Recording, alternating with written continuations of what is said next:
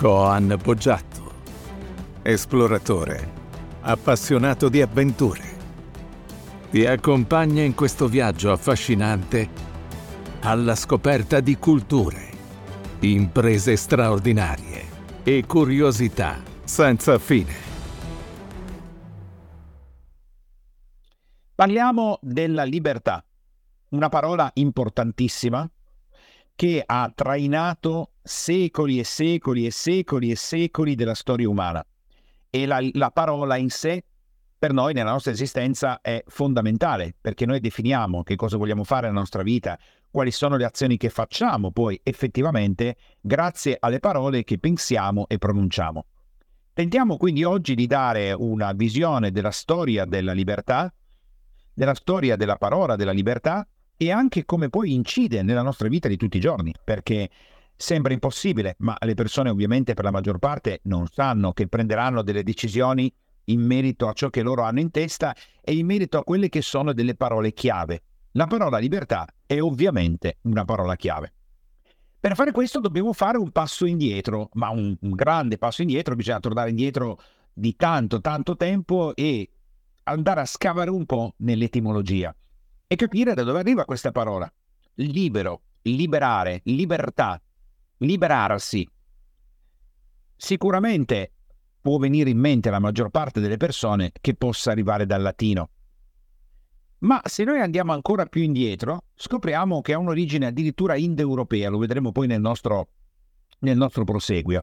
Quindi è una parola molto antica che in generale ti dice che rendersi liberi o liberarsi significa salvare, sciogliere, prosciogliere, affrancare da un obbligo. Quindi in qualche modo la parola libertà è come se fosse un'azione che tu fai per sciogliere un nodo. No? Già questo è interessante perché se non c'è un nodo da sciogliere, beh, potremmo pensare che non esista la libertà.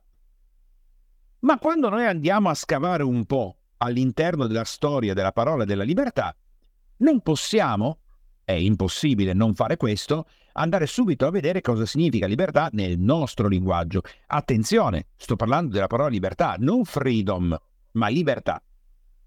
Allora, la libertà, secondo il nostro vocabolario italiano attuale, che poi ovviamente ogni vocabolario ha definizioni leggermente diverse, ci dice che la libertà è uno stato di autonomia, essenzialmente sentito come diritto e come tale, sto leggendo la definizione del vocabolario, garantito da una precisa volontà e coscienza di ordine morale, sociale e politico. Allora, stato di autonomia. Autonomia, essenzialmente sentito come diritto. Significa che noi, esseri umani, a un certo punto della nostra storia, sentiamo che la libertà non è qualcosa che qualcuno ci deve dire, dare, consegnare, ma è qualcosa che noi abbiamo come diritto naturale, come respirare. E questo stato di diritto naturale ci aiuta ad avere uno stato di autonomia. Ecco, allora, autonomia, che cosa significa? Perché se la libertà mi dà un'autonomia, vuol dire che quella parola è importante. Allora andiamo a scoprire la parola autonomia. La parola è composta da altre due parole, autos e nomos. Autos significa egli stesso. Nomos significa legge. La parola autonomia significa che noi ci facciamo le nostre leggi, cioè viviamo con le leggi che abbiamo deciso noi. Pensate adesso alla vostra vita o pensa alla tua vita. Se tu pensi adesso alla tua esistenza, alla tua vita, ti puoi fare una domanda. Sono veramente libero di vivere secondo le mie leggi oppure no?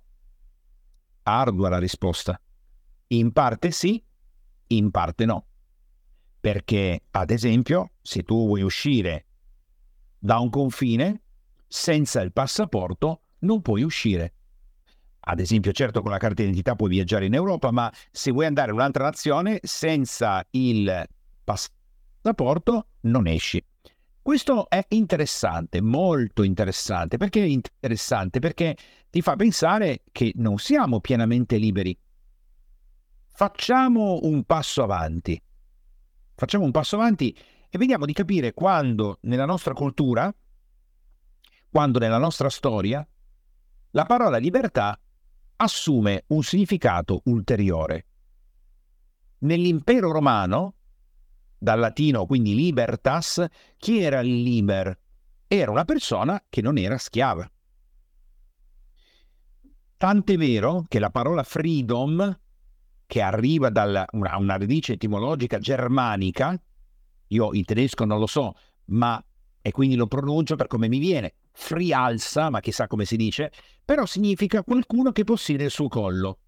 Quindi pensate, quando l'americano, l'inglese o qualsiasi persona parla questa lingua, dice freedom, sta dicendo io possiedo il mio collo e quindi dispongo di me stesso. Non solo, ma la radice europea di cui abbiamo parlato prima ti dice che è libero colui che appartiene a una comunità di persone che sono vicine e hanno pari diritti e che difendono questi diritti. Quindi se noi mettiamo tu insieme tutto questo, una persona è libera quando appartiene a una comunità di persone che sono vicine e difendono la loro libertà di poter avere la testa sul collo e di poter vivere secondo le loro leggi. Ecco, abbiamo cominciato a mettere alcuni punti. Abbiamo cominciato a comprendere nella storia che cosa ha fatto questa parola per arrivare fino a noi. L'impero romano il potente impero romano, per noi è fondamentale. Per noi italiani è basico. Sono proprio le fondamenta del nostro pensiero. E l'impero romano stabiliva le proprie fondamenta filosofiche e religiose sull'impero greco, che non era un impero, ma era esteso, era un insieme di città, quindi è sbagliato utilizzare la parola impero, però io perché utilizzo la parola impero? Perché la Grecia era veramente potente, era veramente potente sotto tanti aspetti, militare, eh, filosofico, culturale, storico, religioso. E la conquista della Grecia e la conquista della cultura greca da parte dei romani farà ciò che sempre fa. Nell'ambito delle guerre ci sono dei vincitori, ci sono dei vinti, ma poi la cultura dei vinti fagocita quella dei vincitori e diventa quella primaria. Allora dobbiamo per forza fare un salto indietro nell'impero romano e capire nell'impero di Giulio Cesare, di eh, vari altri imperatori, Caligola e molti altri, i sette re di Roma, e potremmo andare a ripescare mille informazioni, però noi dobbiamo fare un pensiero che l'impero romano per noi è decisamente importante, è una storia da cui non possiamo desumere e andando indietro nell'impero romano scopriamo che Roma e l'impero avevano una divinità che rappresentava la libertà. Si chiamava Libertas. Eccolo là. Guarda, guarda, c'era un culto. E questa divinità, rappresentata ovviamente da tantissime statue, ma soprattutto pensate, non so se qualcuno magari dice, vabbè, ma io posso siedo delle monete, no, io ho delle monete romane antiche, la raffigurazione su moneta più antica pensa che risale al 119 a.C. E vediamo per la prima volta rappresentata la dea Libertas. La dea Libertas è incoronata da una vittoria volante, attenti, questo è un pezzo importante, e ha in mano il Pileus, che è il berretto della libertà, che era un simbolo importante. Ma la cosa super affascinante super affascinante della Dea Libertas e guardate, a, cioè, dici ma vai a cercarlo. Lei ha alla sua sinistra uno scudo e lo scudo è uguale, preciso, identico allo scudo di Capitan America. Uguale, preciso, identico. Tu dirai, ma la forma non è circolare. Capitano America ha uno scudo circolare, ma poi viene rappresentato anche con lo scudo più triangolare e la dea Libertas ha esattamente quel tipo di scudo. Il culto di questa dea era veramente permeava la cultura romana, tanto che venne utilizzato sulle monete in lungo e in largo. Questa dea, oltre al volto, alla statua, nel suo tempio aveva due teste di grifoni forse un gatto e due sedie. Questa divinità era decisamente importante. Ecco perché veniva rappresentata continuativamente sulle monete. Continuativamente, il che vuol dire che era decisamente importante. A Roma furono edificati due templi dedicati a questa dea, perché ovviamente i romani non volevano non impegnarsi, dicevano, visto che è una dea importante, diamoci dentro, ne fecero una sull'Aventino, una sul Palatino. E poi la statua della Libertas era accompagnata da altre due state, a Biona e a Deona. E questo è un altro pezzo su cui dobbiamo riflettere. Perché? Perché queste due divinità raffigurate insieme alla dea Libertas rappresentavano l'andare e venire. Ma fino a qua uno potrebbe dire, ma cosa c'entra l'andare e venire con la libertà? Significa che le due dee rappresentavano la vita e la morte. Anche qui i romani, nella loro saggezza, ci hanno insegnato qualcosa che noi possiamo utilizzare nella nostra vita quotidiana. Se non si comprende che la vita è fatta a cicli, qualcosa nasce, qualcosa muore, qualcosa inizia, qualcosa finisce, accettiamo la vita, accettiamo la morte, la libertà diventa imprescindibile da paura e coraggio. Quando ci facciamo prendere dalla paura, il coraggio svanisce e noi perdiamo la nostra libertà. Ora, L'altro pezzo interessante nella, nello studio di questa dea, che è molto più importante di quello che noi possiamo immaginare, tant'è vero che il popolo americano raffigura la propria nazione come la paladina delle libertà e la statua della libertà a New York City è l'emblema degli Stati Uniti d'America, ma la dea raffigurata con una statua immensa, gigantesca, che i francesi inviarono agli americani come dono perché loro si erano ribellati al gioco britannico è la dea della giustizia, non è la dea della libertà. La Statua della libertà è un grande inganno. L'America vive sotto l'energia della giustizia, secondo loro chiaramente. E così la dea della giustizia sovrasta la città di New York City ma per un grande inganno, per una grande ipnosi, gli americani pensano che sia la dea della libertà. Torniamo alla nostra dea, torniamo all'impero romano, torniamo agli anni intorno alla nascita di Gesù. Perché vi ho detto il Pileus è un pezzo importante? Perché il Pileus era il copricapo che il padrone donava agli schiavi liberati, i liberti, ma divenne anche simbolo della Repubblica. Perché divenne simbolo della Repubblica? Perché significava che Roma aveva trovato la libertà dopo aver cacciato i monarchi, i re, che poi in, nel futuro sarebbero diventati dittatori, tiranni. Questo berretto assume quindi il valore della libertà. Questa, questo, questo, eh, esempio, questo, questo simbolo viene riportato in auge, ad esempio, dopo l'uccisione di Giulio Cesare. I cesaricidi riportarono questo emblema, il Pileus, come simbolo della libertà repubblicana, che venne inserito tra due pugnali, che sono il simbolo del regicidio e del tradimento. Tu cuoco bruto e viene pugnalato, e la Repubblica nasce su un atto di sangue. Ma questo ci deve far riflettere. La vittoria la vittoria che i cesaricidi ottengono su Giulio Cesare e riutilizzano il Pileus in mezzo a due pugnali per definire la libertà, da una parte ci affranca dal gioco della schiavitù, ma dall'altra ci ricorda che il padrone ci dà la possibilità di essere liberi, ci dona un copricapo. Che cos'è la Costituzione? È il Pileus? Che cosa sono le leggi? Chi garantisce la libertà? Ma quando qualcuno garantisce la libertà, significa che non è un diritto naturale. Se qualcuno definisce che quello è garantito, che quell'aspetto specifico è garantito, allora significa che quello non è un diritto naturale. E sapete, questo ci fa riflettere un attimo e ci fa pensare, quando una persona pensa alla libertà, beh, vengono in mente alcuni momenti della storia, no?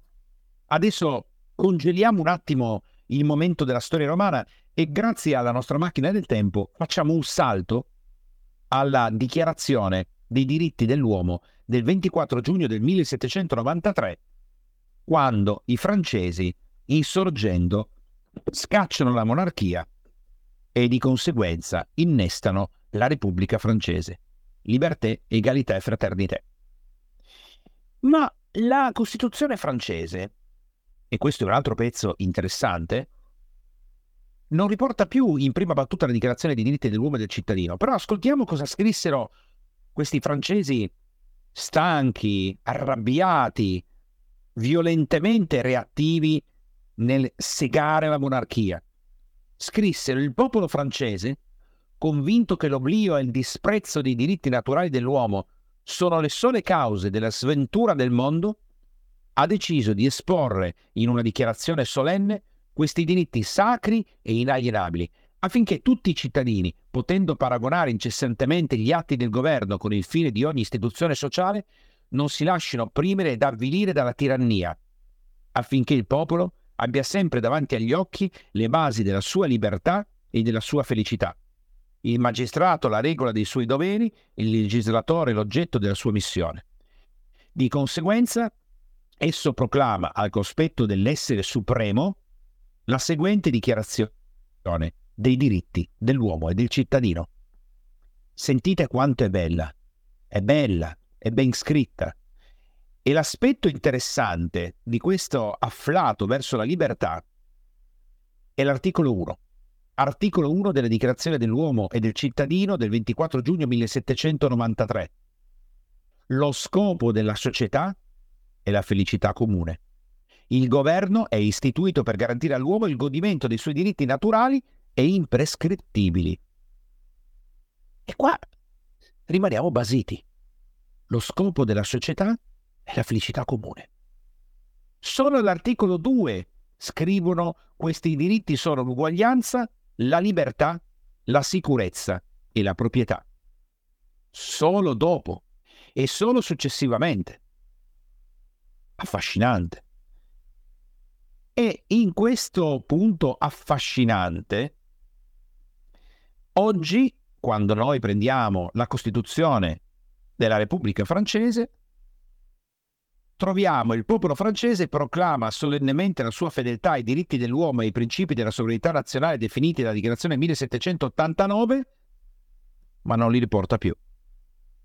Quindi la persona che scarica la Costituzione francese, se non è accorto o accorta e va e torna indietro a guardare bene che cosa avevano scritto, dice, ah ok, ok, ho giurato fedeltà ai diritti dell'uomo, ai principi della sovranità nazionale, bla bla, ma l'articolo 1 cosa dice?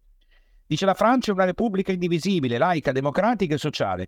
Essa assicura l'uguaglianza dinanzi alla legge a tutti i cittadini senza distinzione di origine, di razza, di religione. Essa rispetta tutte le convenzioni religiose e filosofiche. La sua organizzazione è decentrata. La legge promuove l'uguaglianza di accesso alle donne e agli uomini ai mandati elettorali e alle funzioni elettive, nonché alle responsabilità professionali e sociali. E qui diciamo che abbiamo un attimo di attenzione in merito a questo, perché se la persona non va a cercare, non la troverà più. Facciamo un altro salto e andiamo al 15 settembre 1787 alla Costituzione degli Stati Uniti d'America, attualmente la più antica democrazia e forse l'unica democrazia ancora esistente al mondo. Noi, popolo degli Stati Uniti, allo scopo di realizzare una più perfetta unione, stabilire la giustizia, garantire la tranquillità interna, provvedere per la difesa comune, promuovere il benessere generale ed assicurare le benedizioni della libertà a noi stessi e della nostra posterità, ordiniamo e stabiliamo questa Costituzione per gli Stati Uniti d'America. Articolo 1 di tutti i poteri legislativi qui concessi sarà investito un congresso degli Stati Uniti che consisterà di un Senato e di una Camera dei rappresentanti. Ah, completamente diverso. Totalmente diverso. Pensate, la felicità scomparsa nel nulla. Qui la felicità non c'è, non esiste. Ora, per ragioni nazionali, diciamo così, visto che sono italiano, dico diamo un'occhiatina anche alla Costituzione italiana. Che cosa dice la Costituzione italiana all'articolo 1? L'Italia è una repubblica democratica fondata sul lavoro. La sovranità appartiene al popolo, che la esercita nelle forme e nei limiti della Costituzione. Addio felicità, addio libertà. Nel sito senato.it slash istituzione slash la Costituzione slash principi fondamentali slash articolo 1, mentre voi leggete l'articolo 1 della Costituzione italiana, il banner sovrastante presenta immagini alternate del Senato della Repubblica Romana. Ora, questo potrebbe far pensare che nell'escursus che noi stiamo facendo della libertà, a un certo punto i rami si siano divisi. Tutto nasce dall'impero romano? Tutto nasce dall'etimologia? Beh, c'è una certa connessione. C'è una, un, un approfondimento di tipo religioso da fare? Senza ombra di dubbio. La divinità è tuttora presente ed emana la propria energia. E come l'hanno sviluppata le varie nazioni? Che cosa hanno deciso che i propri cittadini avrebbero interiorizzato in merito al termine della libertà? Beh, la Francia si impostò sulla felicità. Gli Stati Uniti lo impostarono e impostarono la loro Costituzione per essere liberi dal gioco britannico e quindi erano molto chiari la difesa. L'Italia invece fonda la propria Costituzione su una democrazia, ma non specifica bene e approfonditamente che cosa significa essere una repubblica democratica, ma specifica bene che è fondata sul lavoro. Quindi niente felicità, niente libertà, bisogna lavorare. Non è che vada bene o male, semplicemente non troviamo tracce della libertà in quelli che sono gli articoli più importanti e che saranno anche, saranno anche quelli che tendenzialmente le persone leggeranno di più e gli altri li lasceranno andare. Che fine ha fatto quindi la libertà? Cosa è successo? A un certo punto sparisce la libertà dall'impero romano? Dobbiamo adesso andare a pescare quando c'è stato il cambio. Lasciamo stare, abbiamo parlato della rivoluzione francese, abbiamo parlato della rivoluzione della rivolta americana, abbiamo parlato di alcune costituzioni, ma il pezzo interessante è capire quando la libertà ha cambiato strada, ha cambiato traccia. Chiaramente durante l'impero romano esistevano gli schiavi, la schiavitù è stata presente nella storia dell'essere umano ed è tuttora presente e probabilmente sarà purtroppo presente anche in futuro. Però durante l'impero romano la giurisdizione aveva ben delineato chi era libero, chi non lo era e c'era un concetto di libertà molto più esteso, soprattutto nella res pubblica, nella Repubblica. Qui dobbiamo andare a capire quando a un certo punto sparisce il concetto della libertà. L'aspetto interessante, se sei una persona interessata a collezionare monete, ad esempio, è che nel periodo romano, dell'impero romano, la, l'incisione delle divinità sulle monete repubblicane era considerato un aspetto importante e così la libertà o la libertas veniva incisa sulle monete romane da una parte la raffigurazione della dea, dall'altra parte l'urna delle, delle elezioni che rappresentava appunto il concetto dell'uomo libero. Nell'anno 73 a.C. compare nuovamente la testa della dea, che si riconosce benissimo dal famosissimo Pileus di cui abbiamo già parlato. Poi nell'anno 43 a.C. vengono coniate in Grecia alcune altre monete con il Pileus e i due pugnali, ma piano piano alla dea cominciano a cambiare alcuni, spe- alcuni aspetti, come ad esempio sotto il, il governo di Vespasiano la Dea si appoggia una colonna, cambiando atteggiamento, eh, avendo un atteggiamento eh, differente. Adriano stesso comincia a sostituire allo scettro una corona d'alloro e gli mette in mano una cornucopia. Comincia a cambiare il concetto di libertas ed infatti dalla decadenza dell'impero pensa, interessantissimo, la libertas non viene mai più raffigurata. Non viene mai più raffigurata e ancora oggi, ai nostri tempi, se tu chiedi a una persona ma la libertà era una dea, ti assicuro che il 99% delle persone non avranno la più pallida idea che la libertà o libertas era una dea. Non solo, ma probabilmente credono che la dea della libertà, se mai hanno fatto un ragionamento di questo tipo, sia la statua raffigurata davanti a New York City e che quella sia la dea della libertà. Niente di più sbagliato. Cosa succede quindi alla libertà? Viene fatta sparire, scomparire completamente, non solo dalle monete e non solo dal Pantheon, ma viene fatta sparire dalla vita delle persone con il crollo del Medioevo e l'ingresso nell'età barbarica, dove ovviamente si parla di Medioevo. Il Medioevo, questo tratto della storia dell'essere umano bistrattato, io credo che vivere fosse impegnativo, pericoloso, buio, oscuro, ma non avendo purtroppo una macchina del tempo non posso esserne sicuro, posso rifarmi solo a ciò che noi diciamo in qualche modo possiamo studiare, possiamo immaginare in merito a dipinti, incisioni, racconti e così via. Però sappiamo che nel Medioevo la libertà, nonostante la Chiesa avesse un potere straordinario e che la Chiesa proclamasse l'uguaglianza di tutti gli uomini, è però nel Medioevo il concetto di libertà fa fatica non solo a rimanere accesa come fiammella, ma fa fatica proprio a prendere anche degli spazi per quelli che sarebbero dovuti essere dei personaggi liberi. Quindi l'idea di libertà, che noi concepiamo oggi, tarderà ad arrivare, tarderà ad arrivare anche in giurisprudenza. Più o meno si comincia a capire qualcosa in merito alla libertà solo al XIII secolo. Quindi pensa a quanti secoli sono dovuti passare per arrivare a un concetto nuovo di libertà. Quindi la Chiesa non porta avanti i fondamenti che avrebbero potuto essere le chiavi di volta nel Medioevo della libertà. Tant'è vero che nel Medioevo, mancando un ordinamento giuridico, perché non c'era nel Medioevo, il concetto di libertà eh, era inesistente. Bisogna aspettare l'arrivo degli stati moderni per avere un ordinamento giuridico che dice ecco qua la libertà. Questo nel Medioevo non esisteva. Quindi tu immagina, stai vivendo nel Medioevo e non sai se sei libero oppure no. Chi sei? E che, chi è libero? Dove è scritto che io sono una persona libera? Perché? Perché nel Medioevo il sistema attorno al quale si organizzava la società era un sistema di privilegi, cosa che noi oggi non riusciamo a capire tanto perché abbiamo un ordinamento giuridico, anche se capiamo benissimo che oggi alcune persone hanno determinati privilegi che sono determinati dal loro, dalla loro capacità economica o dal loro potere di connessione con altre persone. Ma questo nel Medioevo era proprio usuale, quindi tutto ruotava intorno alla potenza, all'autorità. Quindi avevamo il pontefice, avevamo l'imperatore o il re.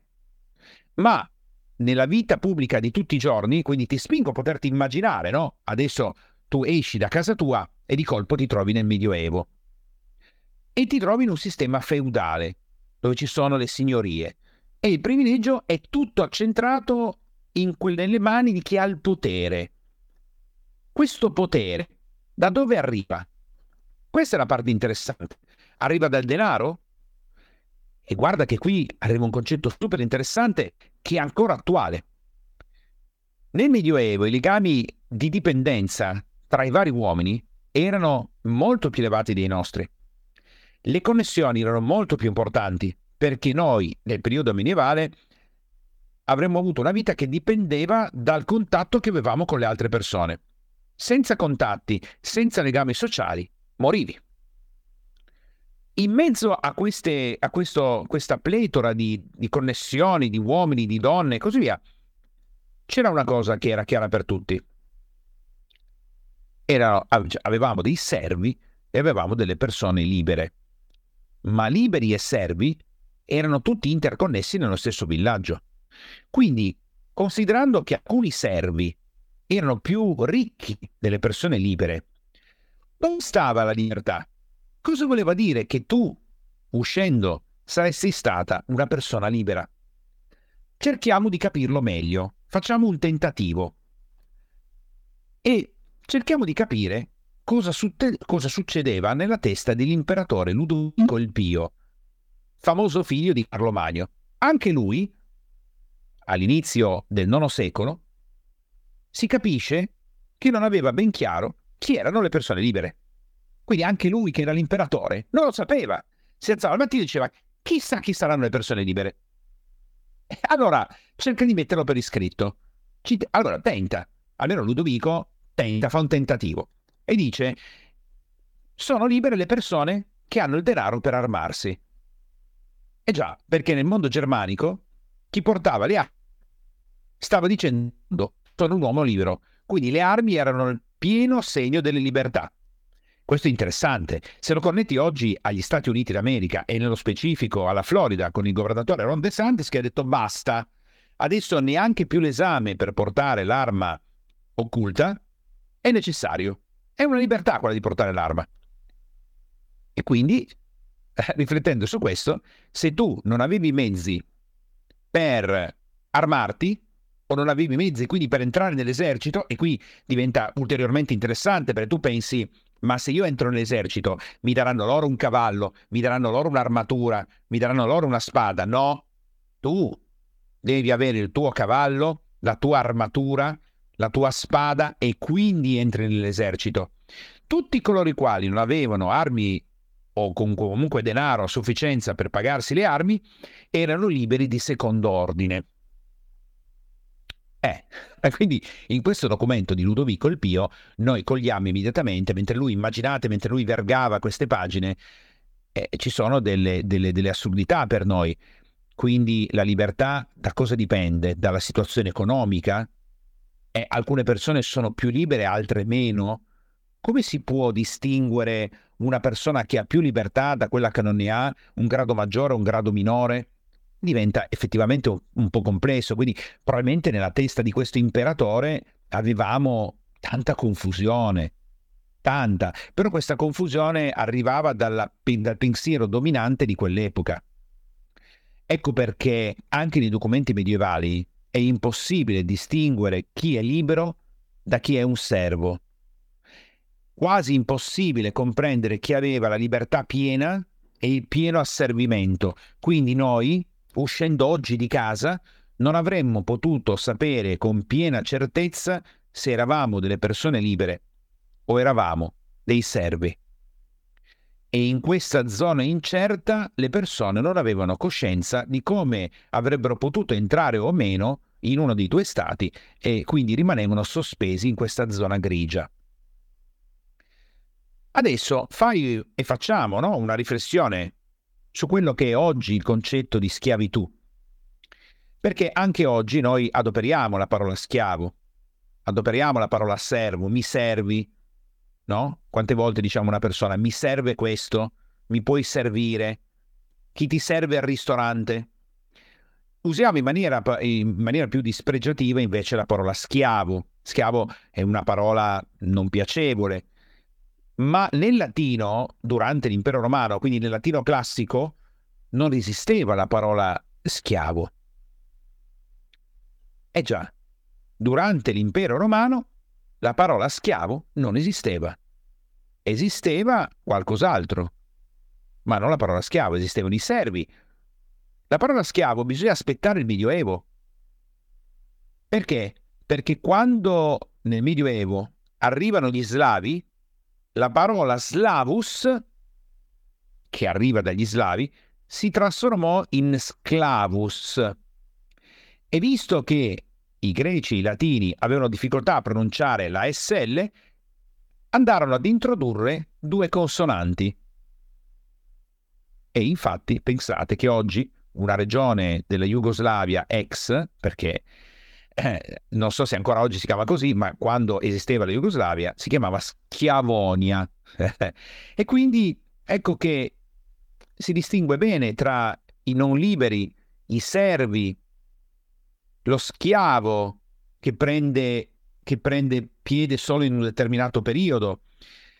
Ed è importante capire questo, perché non avere la libertà nel Medioevo era un gran problema un grosso problema, perché poi la schiavitù si trasferiva di padre in figlio o di madre in figlio.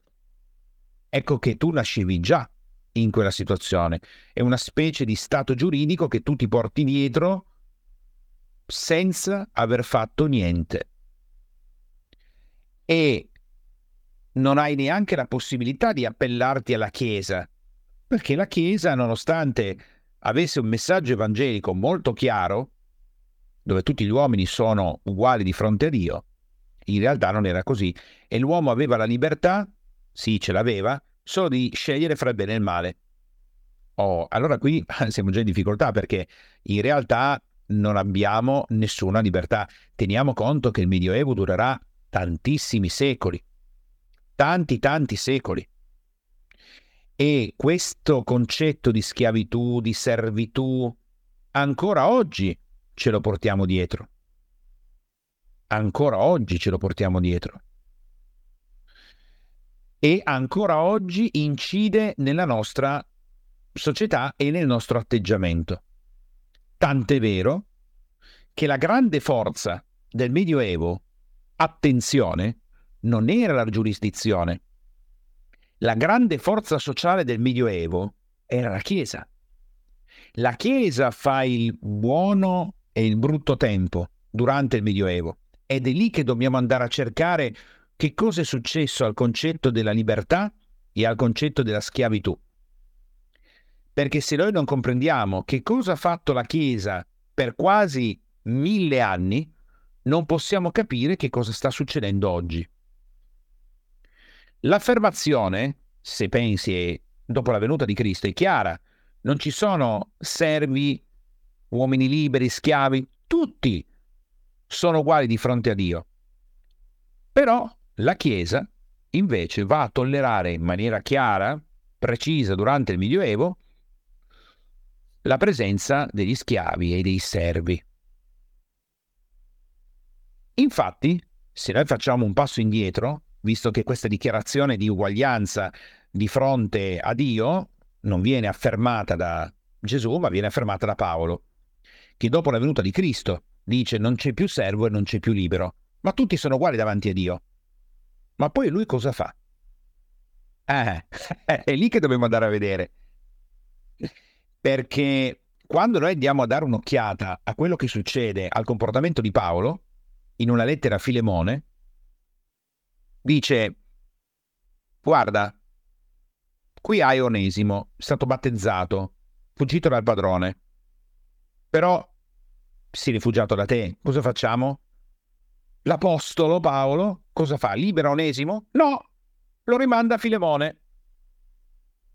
Però gli dice, non devi trattarlo più come un servo, devi trattarlo come fratello. Quindi attenzione Paolo, nel momento in cui avrebbe potuto affrancare un servo, non lo fa.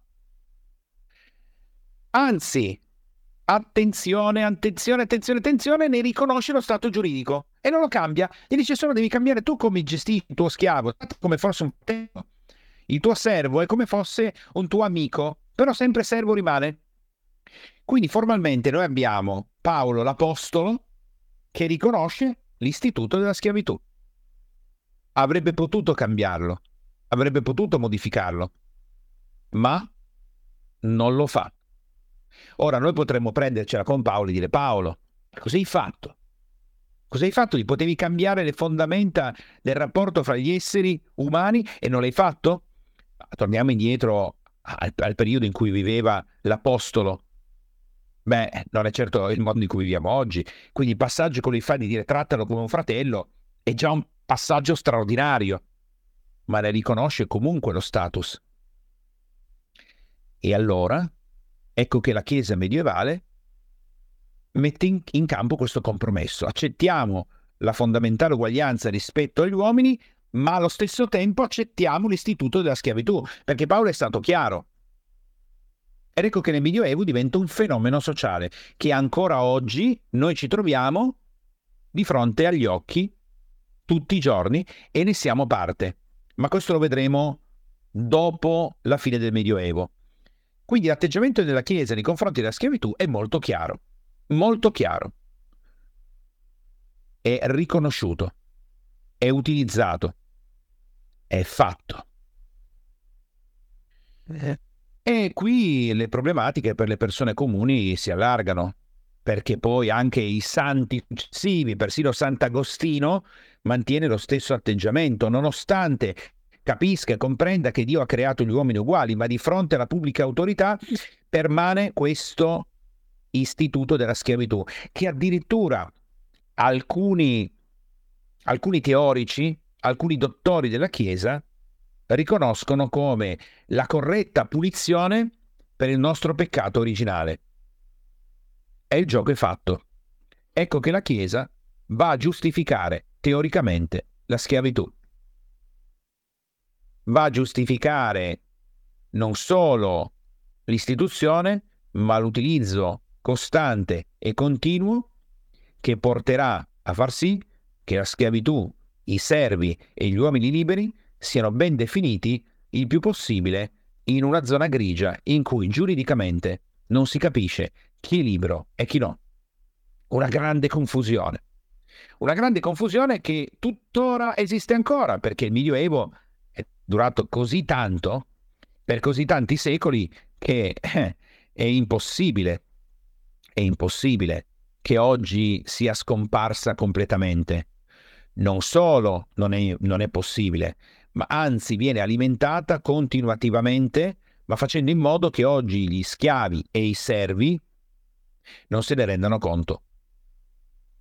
Questo regime dura per secoli con delle definizioni molto chiare. Intanto viene, le persone più povere vengono assoggettate alla signoria, ovviamente, e vengono stabiliti i salari, viene stabilita la classe dei guerrieri, lo status del re, lo status delle persone che hanno maggiore potenza, i vincoli di obbedienza fra uomo e uomo, che vengono fatti rispettare facendo passare le, perso- le persone per la spada. Disordine ma frazionamento di un potere che però nella società viene riconosciuto. Non penso fosse una bella situazione non credo che fosse un periodo divertente per chi si trovava in questa zona grigia spostato leggermente verso il basso. Per avere dei nuovi virgulti che crescono, nascono e si sviluppano in merito alla libertà, bisognerà aspettare molto tempo. Bisognerà aspettare che Cristoforo Colombo faccia un viaggio verso questa riscoperta delle Americhe, bisognerà aspettare il crollo dell'impero romano d'Oriente, bisognerà, aspett- bisognerà attendere parecchi tumulti e parecchi cambiamenti, bisognerà aspettare l'arrivo delle, della polvere da sparo dalla Cina. Bisogna aspettare un po', però abbiamo capito che durante il Medioevo il concetto della libertà era così disordinato, così bistrattato che veramente possiamo pensare che la dea Libertas fosse andata in pensione forse. Siamo arrivati al Rinascimento italiano. Il Rinascimento, un movimento importante che prende o, o dà il suo inizio intorno alla metà del 300 e arriverà fino alla metà del 500, è un periodo importantissimo per la libertà. Abbiamo delle figure di riferimento che sicuramente o quasi sicuramente ognuno di voi ha sentito almeno una volta nella vita o si ricorderà di aver studiato a scuola. Parliamo di Francesco Petrarca, facciamo un esempio, Giordano Bruno, nomi che abbiamo sentito, abbiamo studiato e in quel periodo rinascimentale, un'epoca completamente distaccata dal Medioevo, saranno gli umanisti a cambiare l'idea che noi abbiamo oggi di libertà e a risvegliare l'essere umano da un periodo molto, molto complesso che noi abbiamo deciso di chiamare Medioevo. È sempre interessante questo perché le persone che hanno vissuto nel Medioevo non sapevano di essere nel Medioevo, siamo noi che abbiamo creato questa, eh, questi nomi e abbiamo dato questa etichetta, così anche per il Rinascimento. Però per noi, uomini e donne di questo periodo, è importante avere una specie di categorizzazione. Il Medioevo è un periodo complesso, sappiamo che nel Medioevo, l'abbiamo visto, la libertà viene, viene, polverizzata, schiacciata, non certo valorizzata. L'uomo in sé non aveva nessun valore, quindi faceva parte di un popolo, faceva parte della Chiesa, faceva parte di una corporazione, di un ordine, ma nella mentalità medievale il concetto di libertà era praticamente assente, così anche come il concetto di gloria personale o fama individuale poco presente o quasi niente presente. Il riconoscimento veniva e avveniva solo in merito ai concetti di onore, di dovere e di appartenenza a qualche gruppo nello specifico.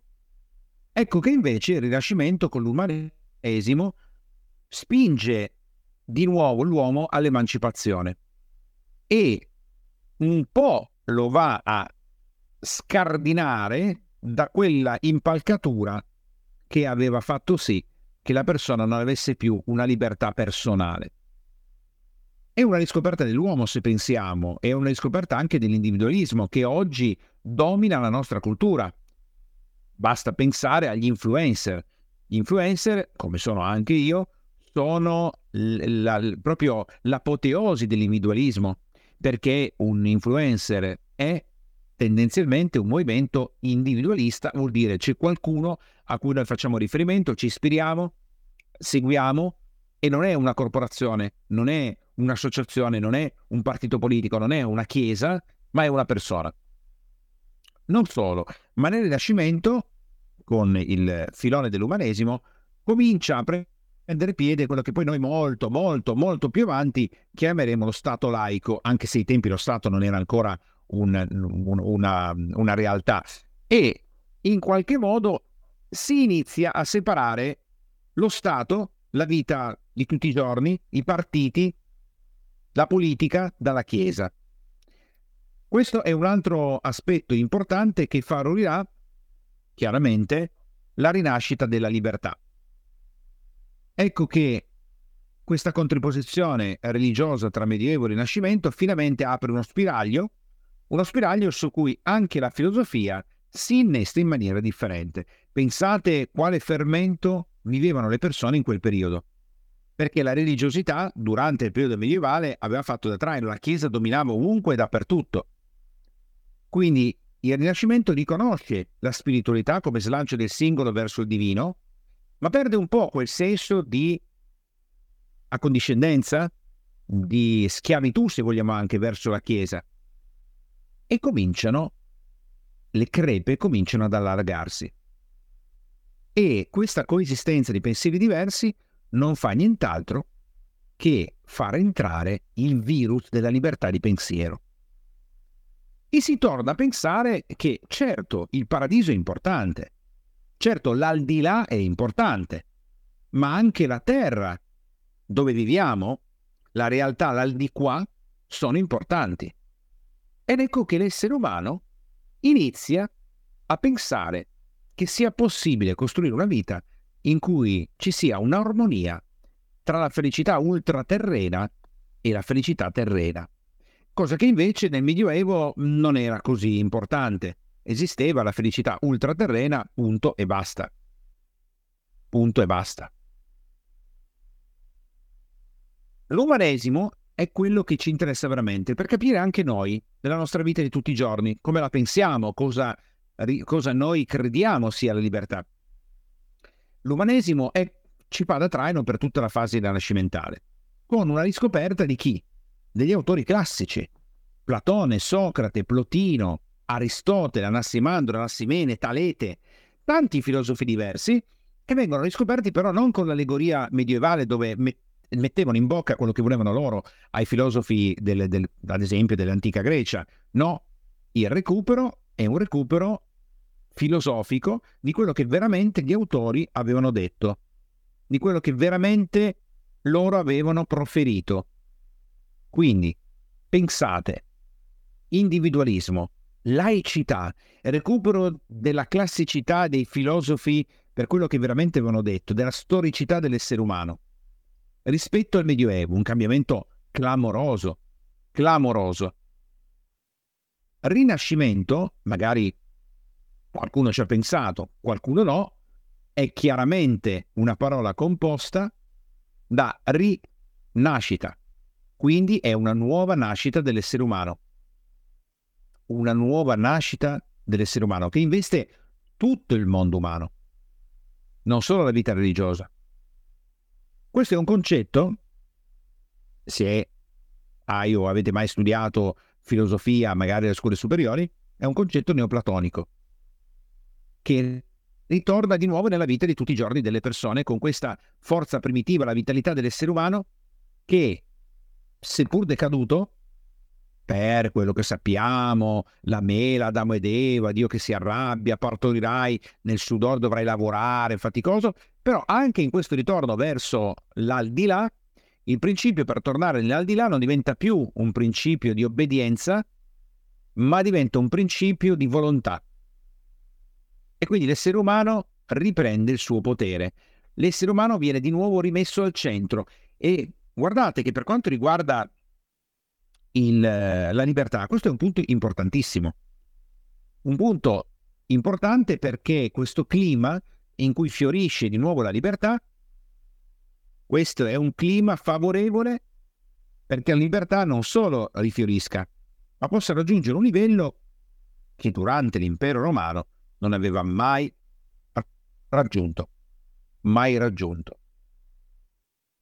Ecco che l'essere umano quindi riacquisisce una dignità, torna ad essere al centro del tutto e tornando ad essere al centro del tutto comincia a pensare di poter riflettere autonomamente, di poter avere delle idee importanti, di poter cambiare la propria vita con la volontà. Quante persone oggi pensano di poter cambiare la loro vita? Quante persone rifuggono dal destino o rifuggono dal fatto che ci sia un Dio che decide per noi? La maggior parte delle persone occidentali, che credono profondamente di poter impattare sulla propria esistenza. Questo pensiero da dove arriva? Dal Medioevo? Non proprio. Arriva dal Rinascimento e arriva dall'umanesimo, dove finalmente di nuovo l'educazione diventa fondamentale. Si comprende che per fare in modo che una persona possa essere libera di pensare, debba, debba poter accedere a un'educazione che possa formare l'uomo, sia nell'anima che nella mente che nel corpo.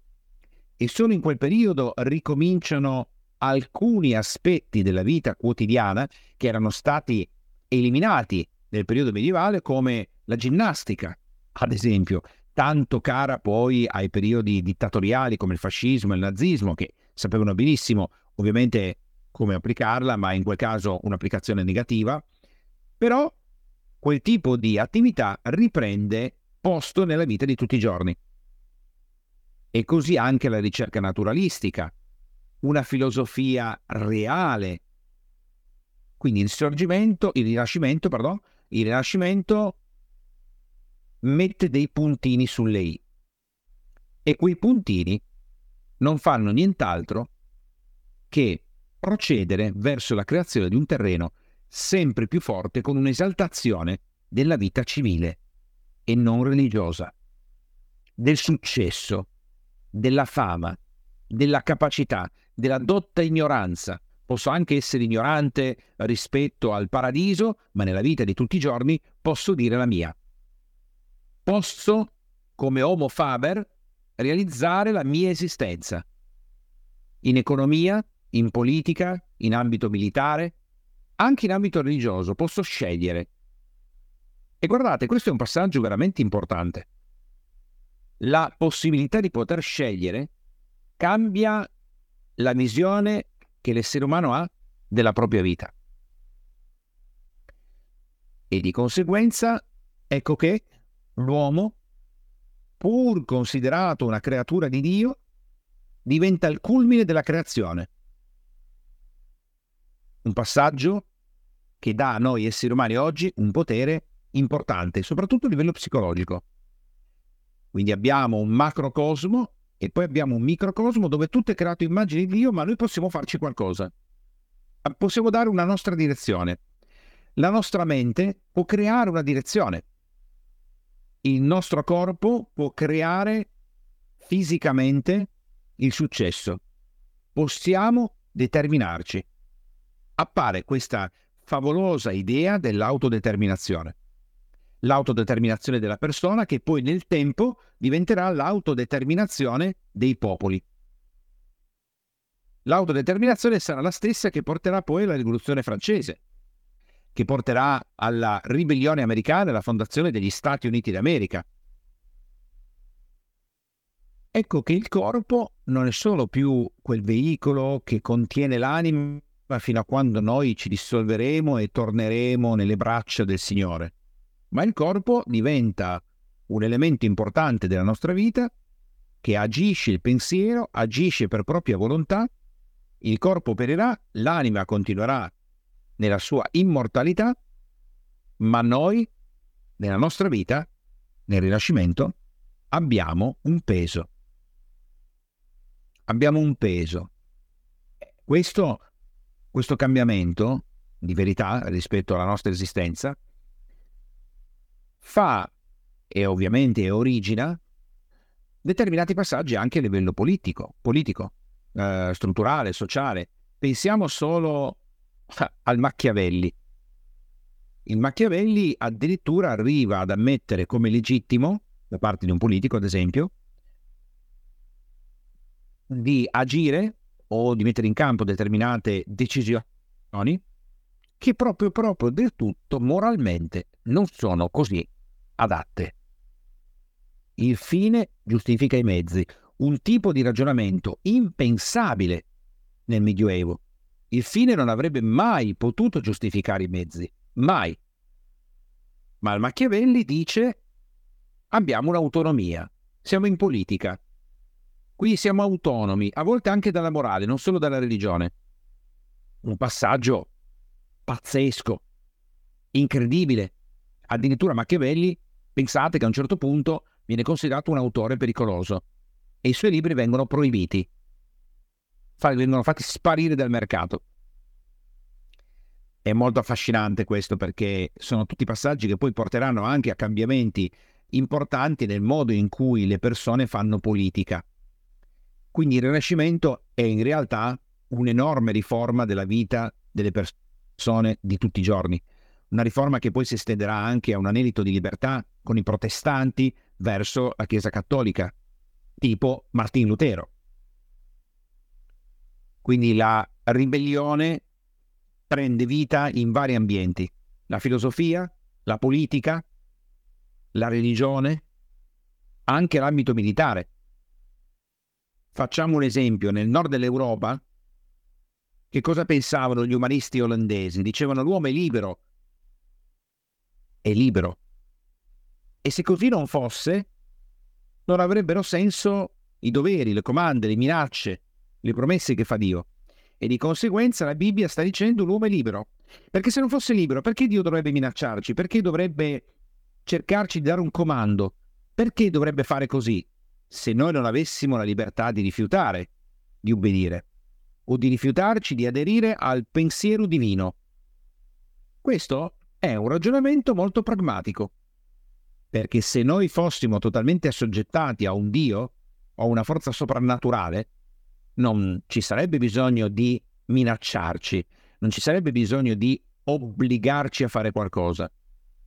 Quelle spinte ci ricordano che noi siamo liberi di decidere. Abbiamo la nostra dignità. Siamo noi a scegliere che cosa fare. Siamo noi che decidiamo quali sono gli elementi delle nostre azioni che sono buone e quelli che sono cattivi quando ci comportiamo bene e quando ci comportiamo male. È un fervore profondo che noi conserviamo dentro il nostro cuore oggi. Ecco perché ci comportiamo così. Ecco perché crediamo di poter cambiare il mondo. Ecco perché crediamo di poter manifestare nella vita quello che noi vogliamo o che siamo addirittura. Ecco perché crediamo di non essere destinati, se non probabilmente quando qualcuno di noi crede di essere predestinato a qualcosa di importante, qualcosa di grandioso. Ma se qualcuno ci dice che noi siamo predestinati al peggio, ah, beh, allora ci ribelliamo immediatamente, subito, senza pensarci un secondo. Quindi, che cosa succede durante il periodo rinascimentale? si gettano le basi per tutto quello che succederà post 1520, 30, 40, post 1600, perché a un certo punto il Rinascimento inevitabilmente non andrà, non tracollerà, ma tramonterà e nascerà quello che noi intendiamo come il periodo moderno. A un certo punto il Rinascimento non fa nient'altro che incunearsi, rompe l'equilibrio tra il divino e l'umano che aveva stabilito la Chiesa a modo suo. Platone riprende un po' il controllo della situazione e a quel punto si spezza anche il rapporto tra uomo e magia, che sarà quello di cui parleremo domani. Il rapporto tra uomo e magia, spezzandosi, origina un nuovo percorso, che porterà poi al positivismo, porterà a tutto il mondo meccanicistico che vivremo poi dal 1600 in poi, ma questo è a divenire, che da un certo punto di vista vedremo il Rinascimento gettando le basi ha poi gettato anche le basi per una libertà beh, che è diventata un po' più estesa rispetto a quella che avevamo prima, comportando anche delle difficoltà in merito, come ad esempio l'utilizzo barbaro delle risorse del pianeta, tanto per fare un esempio. Ma il Rinascimento era necessario. Ora traiamo, facciamo una specie di, di somma di tutto quello che abbiamo sentito. Quanto ancora dentro di noi oggi vive il Rinascimento, l'umanesimo, quanto dentro di noi permane l'idea che noi siamo importanti, siamo al centro della nostra vita, forse siamo al centro dell'universo, un po' tutto ruota intorno a noi. Quanto permane dentro di noi l'idea dell'homo faber che con la propria volontà, la propria dedizione può cambiare la vita, costruisce, è un artigiano della propria esistenza. Quanto permane dentro di noi l'idea che non siamo destinati ad andare a destra piuttosto che a sinistra, ma noi possiamo scegliere se andare a destra o a sinistra. Quanto permane dentro di noi la divisione laica tra Stato, politica, partiti e Chiesa? Quanto permane ancora dentro di noi l'idea che un prete non ci può dire così giusto e sbagliato, ma siamo noi a deciderlo? Penso che per la maggior parte di voi, non tutti, ma per la maggior parte di voi queste parole risuonino come naturali, Certo che è così. Quante persone oggi in Italia credono, pensano veramente di essere destinati da un, una forza soprannaturale a vivere una vita che loro non hanno deciso e non possono cambiare nulla con la loro volontà o il loro desiderio, ma devono semplicemente accettare ciò che gli è stato imposto e che un prete gli dica se loro sono buoni oppure no e se raggiungeranno veramente il paradiso o finiranno all'inferno. Ben poche. Non dico nessuna, ma ben poche. Molto, molto poche.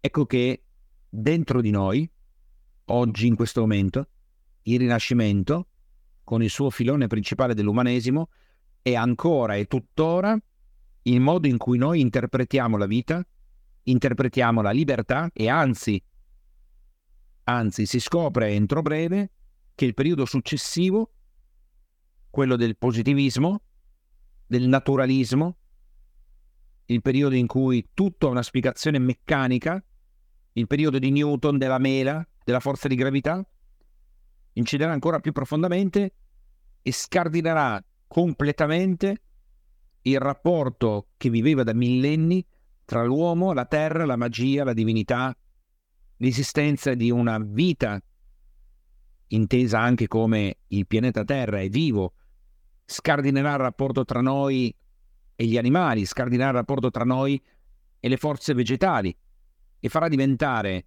la Terra una mera, un mero supermercato, se vogliamo, una mera officina dove troviamo gli strumenti che ci servono, in cui noi possiamo fare quello che vogliamo. La massima libertà possibile, che come abbiamo visto purtroppo ha portato poi a un po' di problemi che viviamo tuttora. Ma questo ne parleremo nel pezzo successivo.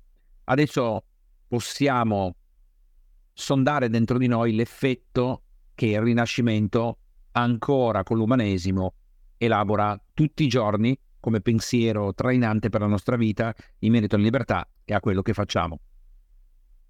Siamo arrivati al post-rinascimento e al post-rinascimento prendono vita dei movimenti che cambieranno completamente la storia dell'essere umano, non solo per la libertà, fino ai giorni attuali. Nasce il positivismo. Nasce in Francia. Ovviamente il positivismo getta le sue basi sul largo lavoro fatto dal Rinascimento, Ma in generale il positivismo e l'illuminismo che cosa ci faranno? Ci porteranno ad essere estremamente focalizzati sul progresso scientifico. Una corrente di pensiero che ovviamente è trainata da rivoluzioni industriali, letteratura e tutto quello che precedentemente era stato diffuso, approfondito e che il progresso scientifico, tecnologico non aveva nient'altro che condotto alla fine la concezione romantica della storia e aveva gettato le basi di quello che ancora oggi è il nostro modo di vedere l'esistenza, e cioè la, la, la, la visione progressista, industriale e così via. Ma nello specifico dobbiamo portare la nostra attenzione sull'illuminismo.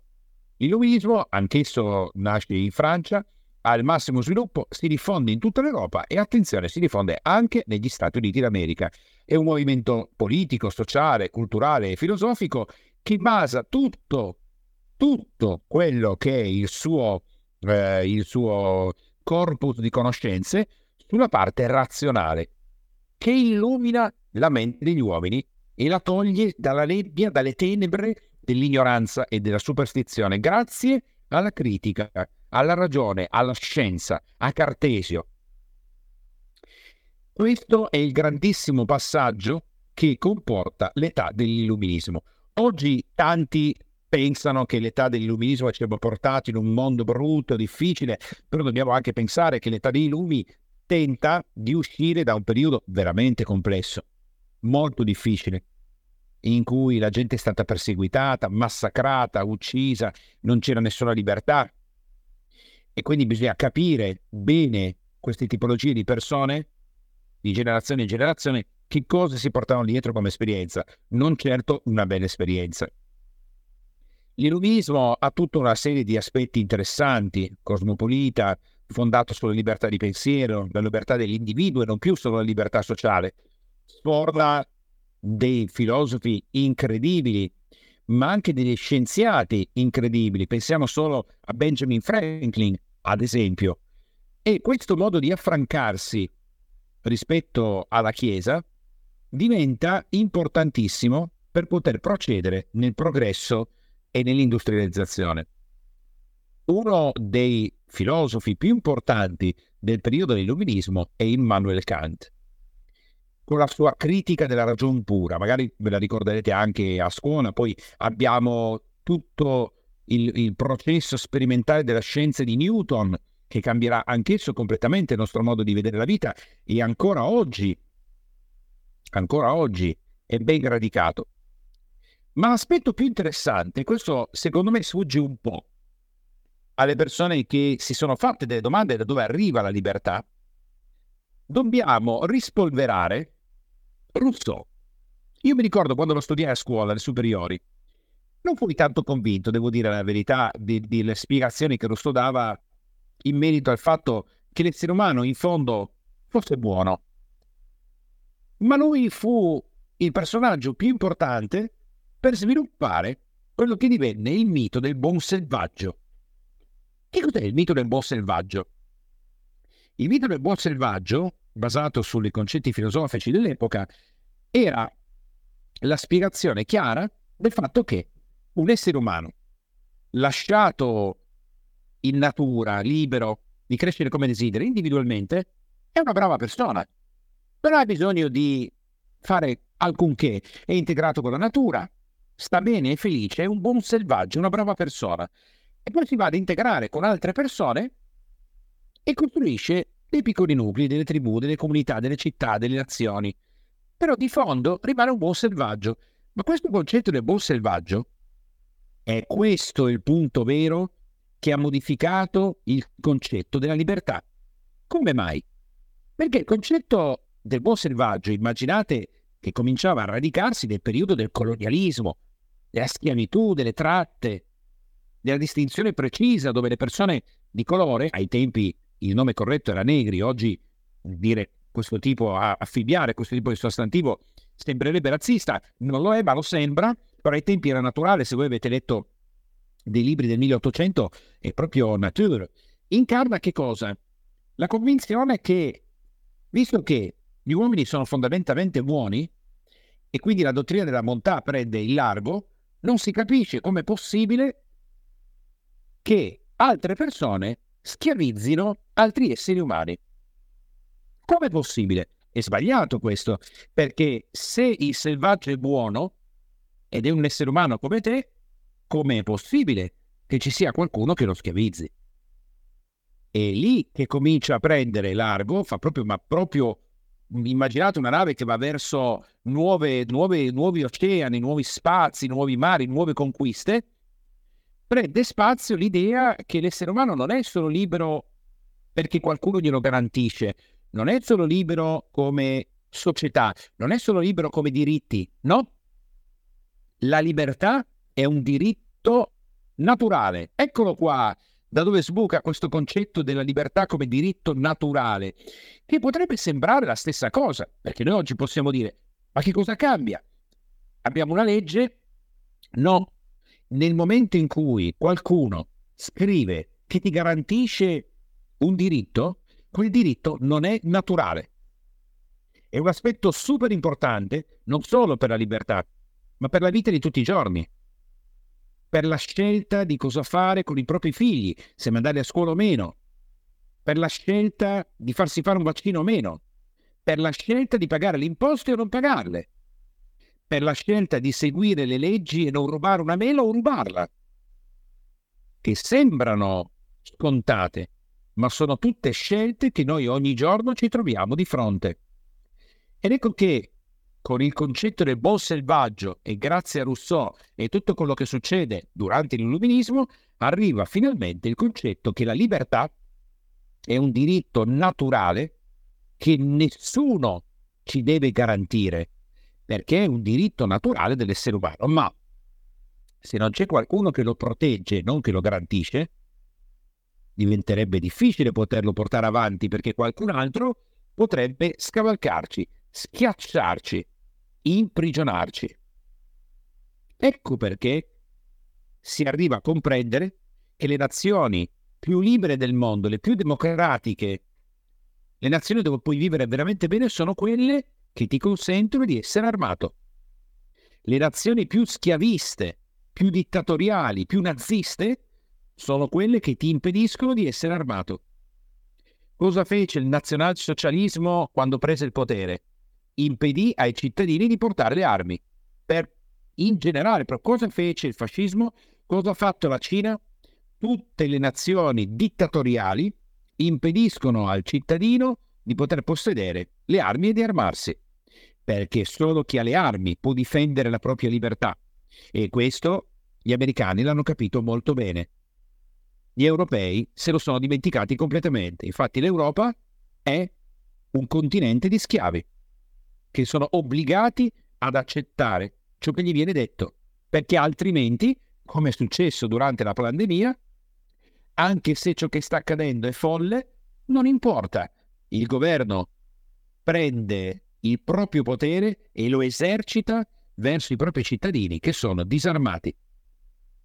Questo diritto naturale, che diventa finalmente naturale, è un diritto però che radica la sua essenza nella libertà individuale. E qua diventa ancora più interessante perché la libertà non è sociale, è individuale, è un diritto inalienabile per ogni individuo. La facoltà della persona di agire, pensare, riflettere, parlare, fare le proprie scelte, una libertà interiore, religiosa, spirituale, psicologica. E questo è un cambiamento pazzesco pazzesco. Mai accaduto nella storia dell'essere umano per quanto noi conosciamo la storia dell'essere umano.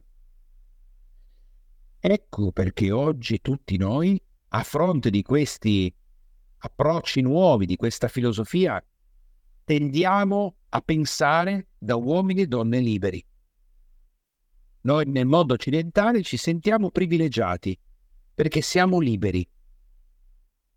E arrivando ai tempi moderni arriva un'altra domanda che forse ti sei già fatto o ti sei già fatta. Liberi da cosa? Che ricordiamoci che la libertà è essere e sciogliere un gioco verso qualcosa o qualcuno. Quindi noi realmente siamo liberi da cosa? siamo liberi dai pericoli, siamo liberi dalla fame, siamo liberi dall'essere schiavi di qualcuno, siamo liberi dalle malattie, siamo liberi di fare cose. Siamo liberi di vivere dove vogliamo? Così così, perché noi possiamo spostarci da Milano a Roma, oggi anche da Roma a Parigi, ma da Roma a Sydney no, hai bisogno dei visti. Quindi sì, siamo liberi parzialmente di vivere dove vogliamo, siamo liberi di fare il lavoro che vogliamo? Eh, parzialmente, perché se non produciamo un determinato reddito non possiamo vivere. Siamo liberi di comprare l'autovettura che vogliamo comprare? Siamo liberi di permetterci la scuola che vogliamo? Sì, a patto che hai i soldi. Perché se non hai i soldi, la macchina che desideri, la casa che desideri, il viaggio che desideri, l'università che desideri, il farmaco che ti serve, forse non lo puoi comprare. Quindi siamo liberi o siamo liberi di seguire l'indicazione primaria che ci ha dato la società, dove tu devi produrre il denaro per poterti permettere anche il minimo degli elementi essenziali per la tua esistenza. Non puoi più coltivare. Provate ad andare in un terreno e cominciare a coltivare. Di chi è quel terreno? Non puoi. Prova a prendere l'acqua dalla fontana, non puoi. Prova a, ad accendere un fuoco in centro città, non puoi. Avrai sempre bisogno della convalida di qualcun altro, della convalida legale. Allora dov'è che siamo liberi? Siamo liberi di fare degli errori? Siamo liberi di decidere di parlare fino a un certo punto. La mia libertà di parola è stata segata durante il periodo pandemico dalle varie piattaforme perché ciò che dicevo era pericoloso, perché io non facevo discorsi che erano, come dicono alcuni, complottisti o non foraggiavo il regime, facevo ragionare le persone. Neanche il libro me l'ha pubblicato su Amazon. Allora dove sta la libertà di parola? Certo, noi possiamo nasconderci nel scegliere la nostra vita, credendo di essere autori del nostro destino, senza pensare profondamente dove si colloca oggi la libertà. Possiamo anche giocare a avessi vissuto un altro periodo sarebbe stato ben peggio, come fanno alcune persone quando magari non riescono a pagare l'affitto e c'è un altro che dice vabbè ma in altre nazioni si muore di fame, di cosa ti preoccupi? Vero, è giusto, è corretto, il cervello funziona proprio così, ma questo è un gioco al ribasso.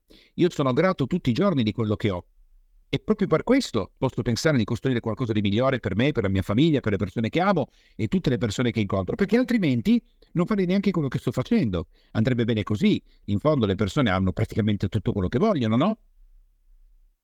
E questa libertà ha portato solo aspetti positivi o ha portato anche aspetti negativi? La libertà di scegliere, di fare quello che si vuole, di gestire gli animali come si desidera, di gestire il pianeta, di tagliare, di deforestare, perché a questo punto ognuno interpreta i testi come desidera, interpreta la scienza come gli pare. Quindi, secondo me, gli animali non hanno un'anima e io li, li, li metto nei campi di concentramento perché questa è la verità. Anche le piante vengono, vengono coltivate in campi di concentramento positivo o negativo. E qua arriva il mio pensiero personale, il mio pensiero, la mia verità. Ogni persona ha la sua verità. Io sono arrivato alla mia verità. Io penso che un uomo e una donna siano veramente liberi quando sono liberi di scegliere. La libertà di scelta non è fuori di noi, la libertà di scelta è dentro di noi. Uscire dall'ipnosi, accendersi, illuminarsi sul concetto della libertà, significa pensare che fuori da noi non saremo mai liberi. Non può esistere una società che è totalmente libera. Non può, non, non c'è, non c'è mai stata e mai ci sarà, perché la libertà fuori da noi è un'illusione dove finisce la mia libertà e dove inizia la libertà della persona accanto a me. Io voglio accendere un fuoco in centro città e cucinarmi le bistecche, ma se facciamo tutti così, magari incendiamo la città. Allora l'incendio della città determinato dal vicino che si è cucinato le bistecche in totale libertà. sta violando la mia libertà? Sì, la mia libertà di essere vivo e non morire bruciato. Quindi secondo me la libertà fuori da noi è una grande illusione. La vera libertà è dentro di noi. Perché qualsiasi cosa succede, noi abbiamo sempre la libertà di scegliere. Anche di fronte a una persona che ci punta una pistola alla testa e ci dice dammi il portafoglio o ti ammazzo, tu puoi decidere di morire. Folle, io non penso che lo farei mai e mi auguro neanche voi, tieni, prenditi i portafogli, soldi, oro, argento, prenditi tutto quello che vuoi. Posso sempre ricostruire e se non ricostruirò comunque sono vivo. Ma comunque ho la possibilità di scegliere. Dentro di me posso sempre scegliere. Durante il periodo pandemico, cioè una finta pandemia, non finta perché non ci fosse un'influenza, finta per come poi hanno generato il mondo intorno all'influenza. Noi potevamo scegliere. Potevamo scegliere di rimanere in casa, potevamo scegliere di uscire e violare la legge che qualcun altro ha detto doveva essere rispettata. Quando c'è stato il lockdown, io vivevo a Malaga, in Spagna. In Spagna il lockdown totale c'è stato solo per tre mesi. Potevo uscire? Certo. Potevo farli in barba ai poliziotti? Certo. Potevo essere beccato mentre uscivo? Certo. Avrei potuto o dovuto affrontare poi delle conseguenze legali? Forse sì. Forse no. Probabilmente sì. Perché ho deciso di non uscire? Perché non volevo avere fastidi. Sapevo di poter uscire. Sapevo di poterlo fare sapevo anche di poter rispettare, potevo rispettare la legge. Perché decisi di rispettare il fatto di stare tre mesi in casa? Non perché era l'unica scelta, ma perché mi dava più possibilità di fare quello che volevo fare io e di in quel momento non avere fastidi. Ma se mi avessero detto che dovevo stare in casa cinque anni e non uscire più, so di avere un'altra scelta abbiamo sempre un'altra scelta. Questo però non è più un escurso storico, è la mia considerazione personale, la mia verità a fronte di un viaggio della storia del concetto della libertà. Come lo chiudiamo questo viaggio? Tutto nasce dalla dea libertas ed in fondo se ci pensi, intorno a noi è tutto divino e noi stessi siamo divini. In questo momento siamo vivi per un miracolo. Miliardi di miliardi di funzioni del nostro corpo stanno eseguendo perfettamente il loro compito. Basterebbe una piccola virgola fuori posto e noi moriremmo in questo momento. È un miracolo divino ogni secondo di vita che noi viviamo. Più tutto ciò che accade intorno a noi, dove la morte ogni giorno ci sfiora e noi non ce ne accorgiamo. Il divino è dentro di noi e fuori di noi, perché non esiste fuori o dentro. È tutto un immenso flusso di energia che si muove.